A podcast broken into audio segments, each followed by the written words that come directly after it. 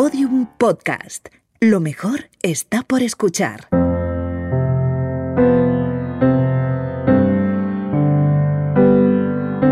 Querida Marta, llegó la hora de la verdad, o eso creíamos. Era una mañana de otoño, una mañana de octubre soleada en Sevilla, 17 de octubre de 2011. Vimos juntos a las únicas personas que podían proporcionar consuelo a tus padres, las únicas que podían saber dónde estás. Por todas partes había policías, cámaras y periodistas en la audiencia de Sevilla para ver llegar a los acusados que estaban en libertad. Samuel apareció repeinado y bien vestido. Javier Delgado, el hermano de Miguel, con la boca y la nariz tapadas con un pañuelo para que nadie lo pudiera reconocer, y con gafas de sol, lo mismo que su novia, María García Mendaro, y el furgón de la cárcel trajo a Miguel desde la prisión de Morón. A las 10 de la mañana estaban sentados ante el tribunal Miguel Carcaño, Samuel Benítez, Javier Delgado y María García Mendaro. La Fiscalía solicita 52 años de cárcel para Miguel por agresión sexual, asesinato y por un delito contra la integridad moral, por el daño que estaba haciendo a tu familia contando tantas mentiras sobre el paradero de tu cuerpo.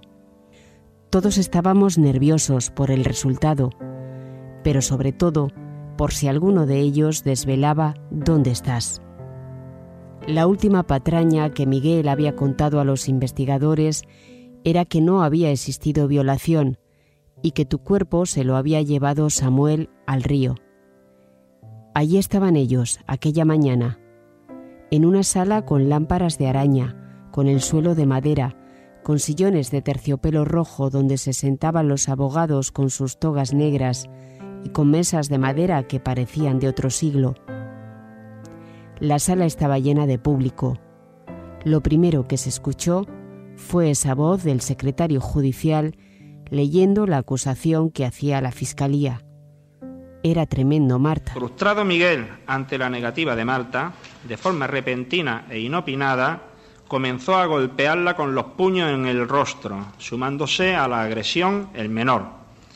Seguidamente, entre los dos, trasladaron por la fuerza a Marta, quien aturdida sangraba por el rostro, hasta el dormitorio de Miguel. Después llegó el interrogatorio a Miguel, frío, templado, controlando la situación. Así, durante dos horas y media. Negó la violación. Explicó que aquello se lo inventó para vengarse del cuco, cuando supo que el cuco había involucrado a su hermano Javier en los hechos. Miguel reiteró por cuatro veces que él no sabe dónde estás y que por eso no lo puede decir, porque fueron Samuel y el Cuco los que se llevaron tu cadáver. Volvió a contar lo primero que le contó a la policía, que te mató de un golpe en la sien con un pesado cenicero de cristal, y volvió a esculpar a su hermano Javier y a su novia, a María García Mendaro y nos acaloramos, por decirlo así, discutiendo y en uno de los momentos pues había un cenicero encima de, la mesa del ordenador, lo cogí y le di un golpe. Pero eso en el transcurso de la discusión, sin, venir a cuento. E, ella, ella le agredió antes, quizá. Eh, eh, estamos gesticulando mucho los dos. Y al final, aunque ya lo había dicho, le insistieron todos en la pregunta que esperábamos le preguntaron, ¿dónde está tu cuerpo? Miguel, y por último, ¿dónde se encuentra el cuerpo de Marta del Castillo? No lo sé. ¿Usted sabe dónde está el cadáver? No. Pues no hay más preguntas, señoría. Marta del Castillo, donde quiera que estés. Episodio 4. Majaloba. Samuel Benítez es el segundo en hablar en contestar a las preguntas. Está acusado de encubrir el crimen de Marta. La Fiscalía pide para él cinco años de cárcel, tres por encubrimiento y dos por un delito contra la integridad moral. Samuel, ante el tribunal, afirma con mucho desparpajo, con serenidad, que él no estuvo en el piso de León XIII donde Miguel mató a Marta aquella tarde del 24 de enero de 2009, y repite que él no arrojó el cuerpo de Marta al río Guadalquivir, ni sabe dónde está el cadáver. El día 24 de enero nunca pise el domicilio de León 13, nunca. ¿No es más cierto que usted no le pregunta al hermano dónde está el cadáver, ni a los de camas dónde está el cadáver, ni a nadie dónde está el cadáver? Porque es usted el que sabe dónde está el cadáver. Pues no, no, ni sé dónde está el cadáver de Marta, ni le he preguntado a ninguno de ellos dónde está el cuerpo de Marta. Todo lo que le contó a la policía tras ser detenido es falso. Lo contó, dice, porque lo coaccionaron y le amenazaron los agentes. Samuel, pero ¿cómo, cómo, podía, saber, ¿cómo podía saber la policía el lugar exacto donde la tiraron al río? Con un simple croquis. Antes, verá, la policía me hizo a mí el croquis. Y la policía me indicó que en el lugar donde me dejasen, del puente, ahí es donde yo tenía que indicarlo. Que habían dos lugares, un lado derecho y el lado izquierdo. En el croquis me indicaron que apuntara hacia el lado derecho. Y que cuando me dejaran, solamente donde me dejaran, que dijera que ahí mismo había sido. Samuel también niega un detalle que para las acusaciones es importante para demostrar que pudo participar en la ocultación del cadáver. Responde al fiscal que él no iba desabrigado aquella madrugada cuando se incorpora al grupo de amigos que están buscando a Marta. ¿Sobre qué hora sale usted de su casa para...? Para unirme a la búsqueda aproximadamente sería la, alrededor de las cuatro, cuatro, quizás cuatro y algo, o cuatro menos algo, alrededor de las cuatro. No me podría precisar tampoco. ¿Y se dirige a, a dónde? hacia Triana. ¿Es cierto que usted iba, vamos a llamarlo así, ligero de ropa para el frío que hacía esa noche? Suelo tener calor. Bien, usted suele tener calor, pero, objetivamente iba usted ligero de ropa, me refiero para la eh, gente pues normal. la verdad, si le soy sincero, no, porque llevaba un jersey exactamente igual que este, ¿Sí? de unas franjas azules, debajo un chaleco negro, y eh, en mi trayecto desde mi casa hacia Triana yo iba corriendo, me iba andando. Con lo cual frío no podía pasar en la vida. Samuel tiene coartada no hay pruebas biológicas suyas en el piso de León XIII. Sus amigos están con él hasta las dos de la madrugada en un cumpleaños, en el barrio de Montequinto, a nueve kilómetros de la casa de Miguel. Solo existe una franja horaria en la que hay contradicciones sobre si Samuel estuvo o no acompañado por alguien, entre las nueve y cuarto y las diez y media de la noche, cuando su novia se va a cambiar de ropa.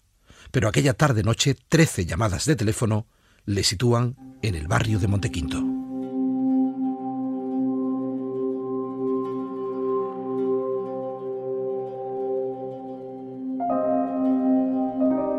Es el turno de Javier Delgado. Se levanta del banco con paso firme y se sienta en una silla delante de los jueces. Se está jugando ocho años de prisión, tres de ellos por encubrimiento, otros tres por amenazas al cuco y dos por un delito contra la integridad moral. Javier empieza negando la mayor. No conocía a Marta y no la vio aquella tarde cuando escuchó a su hermano abrir la puerta del piso. Eh, ¿Salió usted a ver quién entraba? No, porque... ¿Imaginó usted quién podía entrar? Sí, de la vivienda solamente teníamos llave mi hermano y yo, por lo tanto si yo estaba dentro, el único que podía acceder a la vivienda era él. Eh, le dije, ¿qué hay? ¿Qué hace? Dice, no, he venido un rato, voy a coger unos discos y demás. Le pregunté si venía acompañado. Pero perdón, ¿por qué le pregunté a usted si venía acompañado? ¿Quizás escuchó usted algo? No. ¿No? Pero era una tarde de sábado, él no trabajaba hasta las 5 de la mañana, pues imaginaba que estaría con su novia, ¿no? Que para eso vivía con ella en cama, ¿no? Si me hubiera dicho Marta o me hubiera dicho Eva, me hubiera sonado igual en ese momento. Lo que interpreto es que a Marta usted no la conocía de nada. Conscientemente, ni de nombre ni de rostro.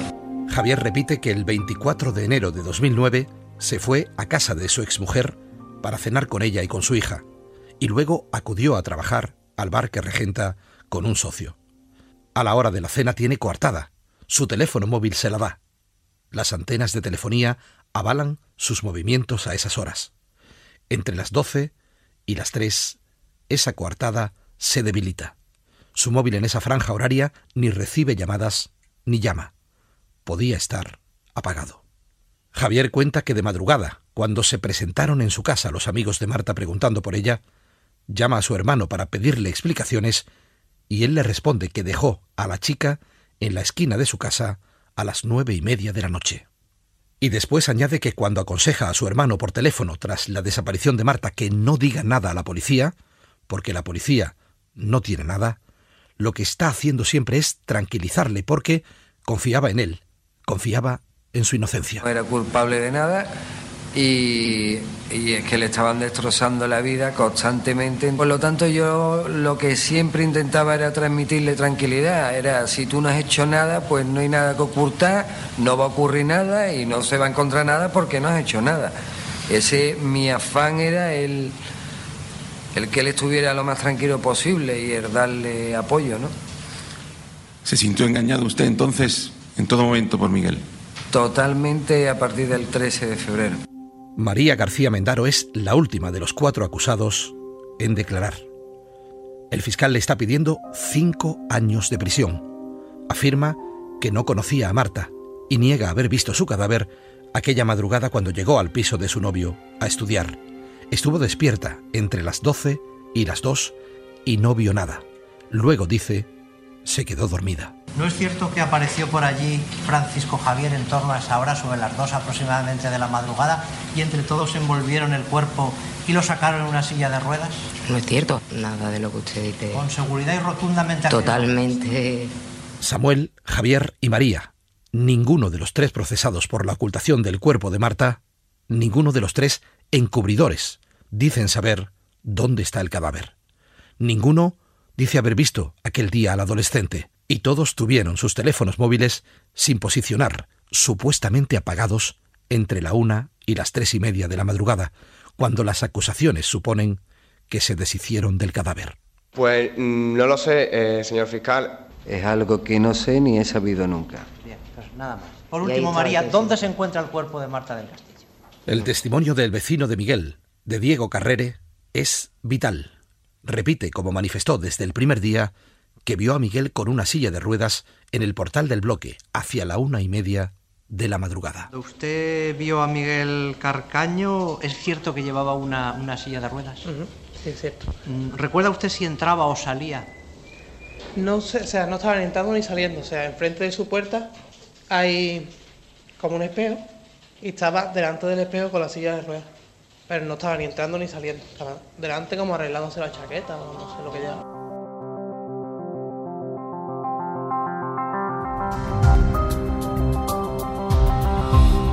El Cuco es testigo en este juicio a los adultos, después de haber sido condenado por encubrimiento y de haber resultado absuelto de la violación y del asesinato de Marta en la jurisdicción de menores. Se presenta en la audiencia con una larga melena pelirroja y con un pañuelo a cuadros para taparse la cara. Se sienta para declarar delante de los cuatro acusados y niega su confesión ante la policía. Él no vio a Marta muerta, no ayudó a hacer desaparecer el cuerpo de su amiga, no la arrojó al Guadalquivir, y también dice que le presionaron los agentes en la comisaría. ¿Por qué dice usted que le presionó a la policía? Porque me trae y me lleva, ¿no? ¿Le presiona quizá también su señoría? ¿El juez instructor le está presionando para usted que declare eso? No. ¿Entonces? Por miedo. Vamos a ver, Francisco Javier. ¿No es cierto que usted antes de esta declaración ya se había entrevistado con su abogado, con él? ¿Dónde se entrevistó usted? ¿Quizá en las dependencias de la Fiscalía de Menores? Creo que sí, no sé. ¿Y por qué razón no le participó usted a ese abogado que estaba siendo presionado por la policía? Le vuelvo a repetir, por miedo. ¿Por miedo a quién? Por miedo a que le haga algo a la policía a mi familia. El menor, cuando el abogado de los padres de Marta le pregunta por el ADN suyo que se encontró debajo de una silla mezclado con el de Marta en el dormitorio de Miguel, responde que él dormía en ese lugar. ¿Y usted solo ha estado alguna vez debajo de esa silla? Debajo de la silla, no sé, debajo de la mesa sí. Debajo de la mesa sí. Debajo de la mesa sí. ¿Y puede usted explicar para qué se pone debajo de la Para mesa? dormir. ¿Para dormir debajo de la mesa? Claro. Pero sen- sentado o No, tumbado. Sentado, no, tumbado. Es decir, tendría usted debajo de la mesa los pies o la cabeza, ¿no? No, no todo usted. Casi entero. En posición fetal. El cuco se muestra descarado e irrespetuoso. El presidente del tribunal le llama la atención y termina como los demás, señalando que no sabe nada del cadáver de Marta. ¿Quiere usted hacer el favor de decirnos al tribunal y que puedan descansar los padres tranquilamente algún dato para poder encontrar a Marta? Si yo lo supiera, ya se lo hubiera dicho hace tiempo. Y si los quieren saber, pregúntaselo a él. ¿Quién dice usted si no lo sabe que lo puede saber? Miguel. Antes de que finalice el juicio, el tribunal obliga a aceptar un careo entre Miguel Carcaño y Samuel Benítez, como ha pedido la familia de Marta. Que digas a dónde está Marta, ya que tú estás en la calle y yo estoy en prisión y se ve que tu actitud es eh, lo más pasota que se puede hacer. Te voy a contestar, ¿crees ladrón que todos son de su misma condición? Eso es lo primero. Y explícame tú, ¿quién te cree tú que tú, una persona, mata a una, a una persona y quién se va a creer de esta sala? ¿Quién se prestaría a ayudar a desaparición de un cuerpo cuando otra persona es el que la ha matado? Porque yo, no. Y me dices con un coche inventado que ningún siquiera, ningún amistad mía tiene ese coche. Vale, muy bien. Explícame, porque tú las cosas Eh, que no, dices no. son sin aportar pruebas. Eh, explícame tú, eh, por ejemplo, que dice los tickets de autobús. eh, yo todavía esos tickets nunca han aparecido, no Sí, sé. pero es que yo a ti no te tengo que demostrar nada, se lo tengo que demostrar por, jurado. por eso, ¿no? Yo, O sea, que a ti no te yo que intento nada. demostrar. Yo intento demostrar que tú ese día no cogiste autobús, tenías coche. Entonces, por, por ahí te intento decir que sí, que tú viniste a mi casa con coche, no en autobús, como tú dices. Y que tampoco apareciste por la casa, eh, también es mentira, ¿no? Porque igual que tú apagas tu móvil, y está confirmado que tú apagas el móvil, eh, en esa época tú eras más listo que yo. Por eso eh, tú estás en libertad y yo estoy en prisión. Sí, yo soy Forrest Gump, que desde Montequinto a tu casa tardo cinco minutos, ¿no? También se escucha en la sala el testimonio profundo, desolador de un padre y de una madre que no han podido enterrar aún a su hija y que han escuchado todo tipo de versiones sobre su muerte y el paradero del cadáver. Pues me encuentro muy hundida porque para mí sería muy importante y muy necesario que recuperar lo que quede del cuerpo de mi hija para tener por lo menos ese descanso y, y seguir hasta que me muera con la pena de, de lo que le han hecho. No sabíamos qué más iba a decir. Es que cualquier día yo ya estaba viendo que mi hija me había desaparecido por arte del Espíritu Santo. Entonces, eso, y, el pensar que no sabemos por qué intención ha, dicho lo mayor que la ha matado y no nos está dando la oportunidad de enterrarla.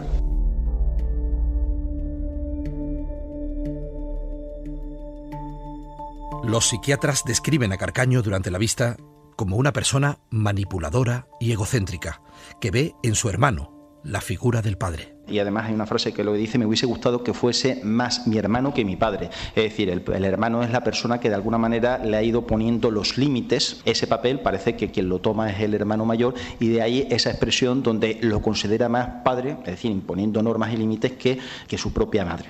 La policía testifica y niega cualquier presión o amenaza a los acusados o al cuco durante los interrogatorios para que se confesaran autores o partícipes de los hechos. Ni se les amenazó, ni se les presionó, ni nada de nada. Lo único que se hizo es repetirles eh, las ventajas que podría tener colaborar con la justicia, el arrepentimiento, el colaborar con nosotros. Eso se les repitió eh, in- infinidad de veces. No hubo ningún tipo de presión, ni nadie golpeó a nadie, ni nadie mm, pintó planos para que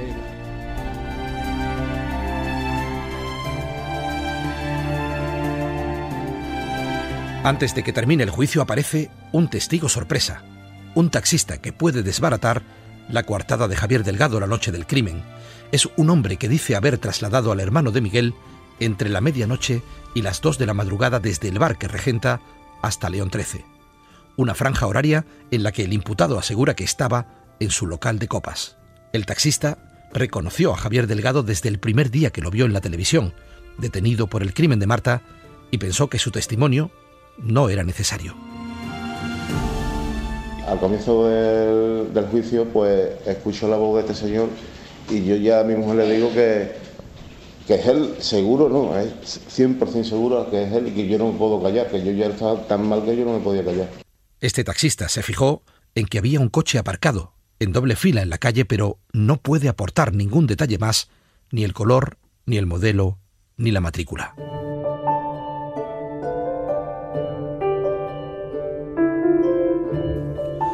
Todas las cartas se han puesto ya sobre la mesa. Todo está dicho y escuchado. El 29 de noviembre de 2011, el juicio queda visto para sentencia, después de oír a los cuatro acusados en el turno de la última palabra. Eh, pedí perdón a la familia de Marta por el daño causado. Eh, no fue mi intención ni ha sido mi intención durante todo este tiempo producirle tanto daño. Y que, que no, eh, si supiera de verdad dónde está el cuerpo, pues que lo diría. Marta también era amiga mía y yo no tenía nada que ver. Sé que mucha gente lo está pasando mal por este caso, en especial la familia de Marta, pero no hay nada que yo pueda decir o hacer para aliviar ese dolor que como padre entiendo. No puedo aliviar ese dolor porque yo no sé nada de lo que le ha pasado a Marta. El 13 de enero, mes y medio después, el tribunal cita a las partes y a los periodistas. Lo hace para comunicar la sentencia.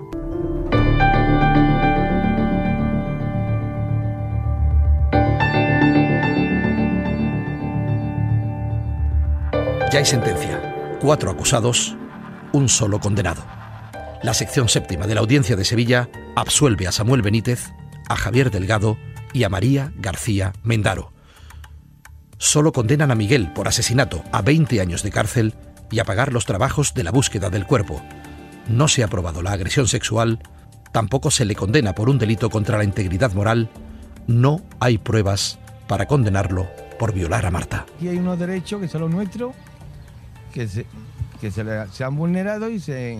Bueno, parece que, que mi hija como si no hubiera asistido, simplemente. Porque Miguel Carcaño solo no lo ha podido hacer. Solo no lo ha podido hacer. Y eso es, es de lógica.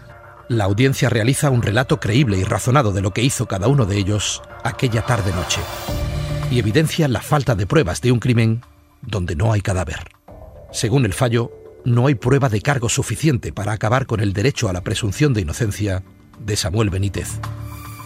No hay restos biológicos suyos en la escena del crimen. Las dos declaraciones autoinculpatorias que hizo ante la policía son contradictorias entre sí, por la hora, por la forma de sacar a Marta y de llevarla al río. Sus amigos le dan una coartada creíble para el tribunal en un cumpleaños a nueve kilómetros del escenario. Samuel sale absuelto. El testigo sorpresa no desmonta la coartada del hermano de Miguel, de Javier Delgado. Sus declaraciones no son creíbles para el tribunal. Dos años y medio después de haberlo montado en el taxi, de no haber intercambiado prácticamente palabra con él, no es creíble, dicen los jueces, que lo reconozca oyendo su voz en televisión durante el juicio.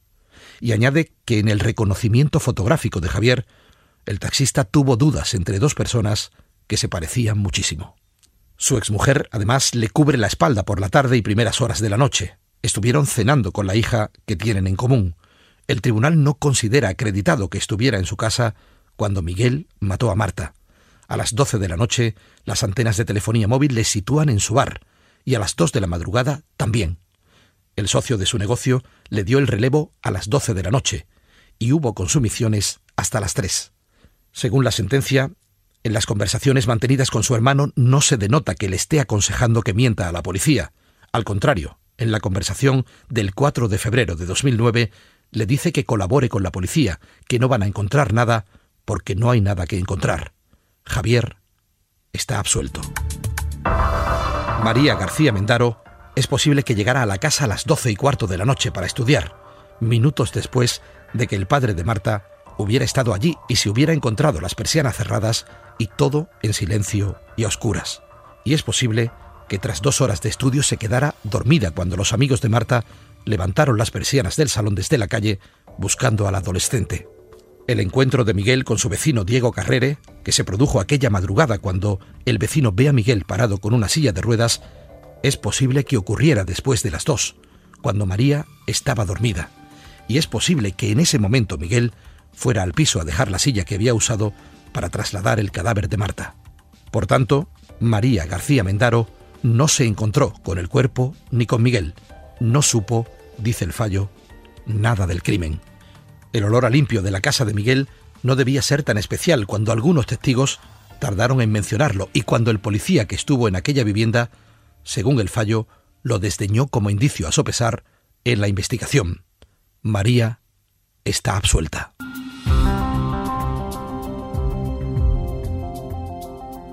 Tras el duro golpe moral y psicológico, la familia de Marta presenta recurso al Tribunal Supremo y eso hace que se aumente la pena de Carcaño en un año y cuatro meses porque los jueces aprecian el delito contra la integridad moral, debido al sufrimiento de la familia por no poder encontrar el cadáver de Marta.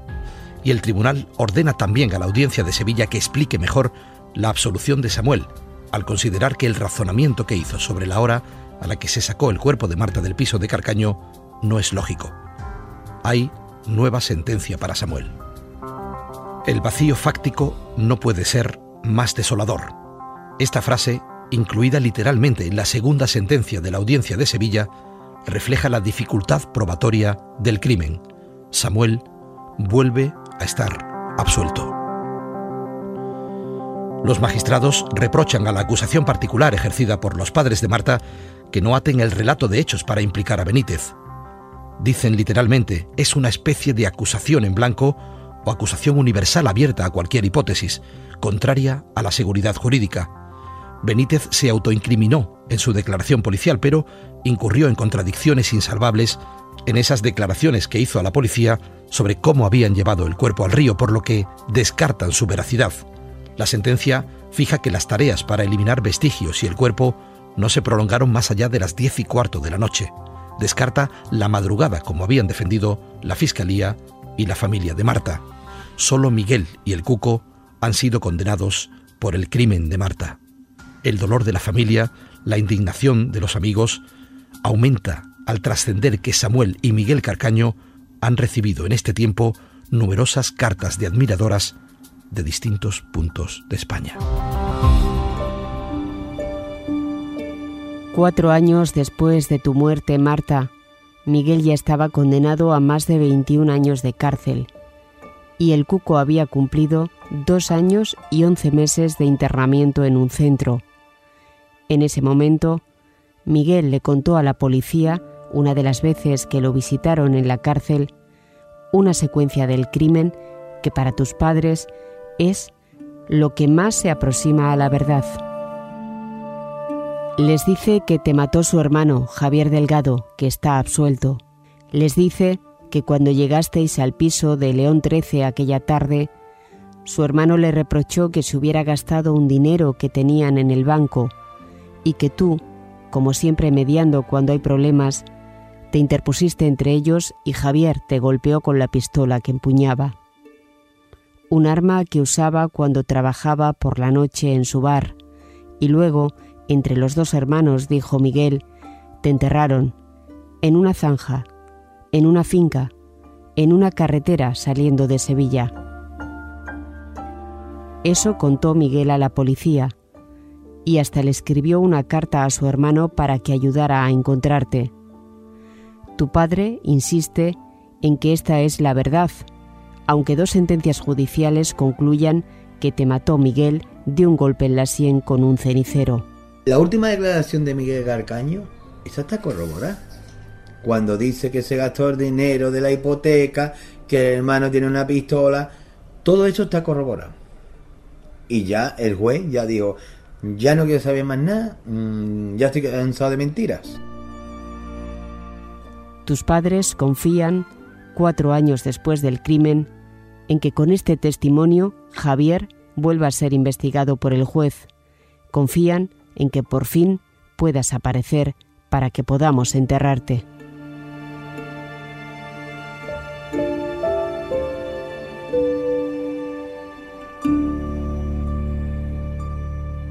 Marta del Castillo, donde quiera que estés. Una serie documental de Podium Podcast dirigida por Diego Suárez. Narración y guion, Mercedes Díaz y Diego Suárez. Montaje sonoro, Borja Troya. Con la colaboración especial de Radio Sevilla.